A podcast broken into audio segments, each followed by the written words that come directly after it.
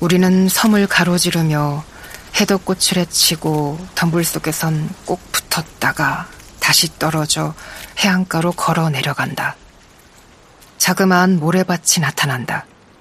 그곳에서 크누텐의 아내는 걸음을 멈추고 신발 끝으로 무늬를 그린다. 나는 그녀를 바라본다. 화창한 여름날 저녁, 포근한 저녁이다. 크누텐의 아내는 노란 우비를 흰 방수 바지를 입고 있다. 그녀는 검은 머리에 갈색 눈동자를 지니고 있다. 나는 전에 그녀와 이야기를 나눠본 적이 없다. 우리는 해안가를 따라 걷고 바위들을 가로지르고 해덕꽃으로 뒤덮인 언덕을 몇 개 넘는다. 그러자 많이 우리 눈에 들어온다.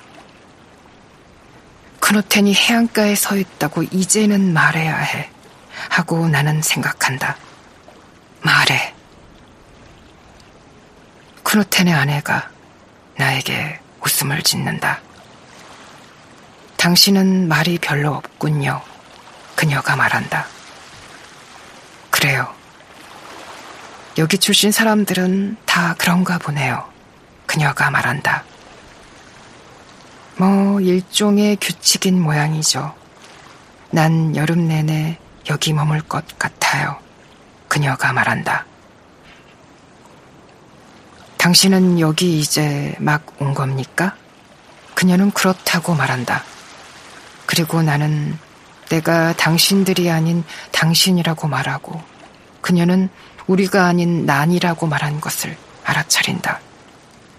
나는 그녀에게 크누텐이 저기 해안가에 서 있은 지 오래되었다고 어쩌면 그가 우리에게 합류하고 싶어 하는지도 모른다고 잘은 모르겠지만 말해야 할 것만 같다. 맞아요. 우린 며칠 전에 왔어요. 그녀가 말한다. 그런데 당신 여기 온 적이 있었습니까? 네, 여러 번. 그녀가 말한다. 조용해진다. 하지만 이전엔 당신을 본 적이 없어요. 그녀가 말한다. 전 거의 집에서 지냅니다. 혼자서요? 그래요, 대체로. 어째서요? 모르겠군요. 다른 사람들과 함께 지내셔야죠. 그녀가 말한다.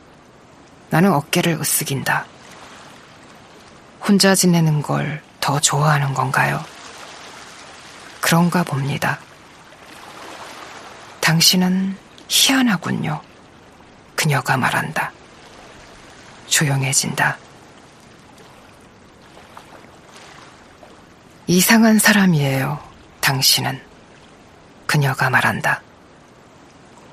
그리고 우리는 만에 도착해 아무런 말도 없이 완벽한 정막 속에 자리에 앉는다.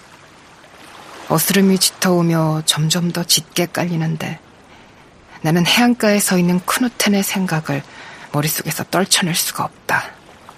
처음에 그는 길가에 서 있었고 그 다음엔 해안가로 내려왔다.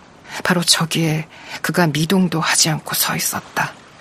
나는 그와 시선이 마주치지 않도록 조심하고 있었다.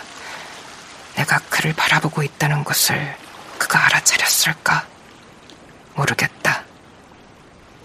그런데 갑자기 난데없이 저물기 전보다 강력하게 아주 분명하게 불안감이 엄습했다. 몸속을 파고들어 내 왼팔과 손가락이 쑤시기 시작했다. 아프다. 점점 더 어두워지는 곳에서 무언가가 날 덮쳐온다. 내가 크누텐의 아내를 쳐다보자 그녀가 날 바라본다. 나는 그녀의 놀란 눈을 알아차리고 불현듯 알게 된다. 나는 크누텐이 해안가에 서 있음을 그녀에게 말할 수 없다. 나는 말할 수 없다. 어째서인지는 모르겠지만 나는 말할 수 없다. 지금은 불안감이 극심하다. 나는 집에 가야겠다고 결심하고 그녀에게 이야기한다. 그러자 그녀가 고개를 끄덕인다. 우리는 보트로 돌아간다. 그노테는 더 이상 보이지 않는다.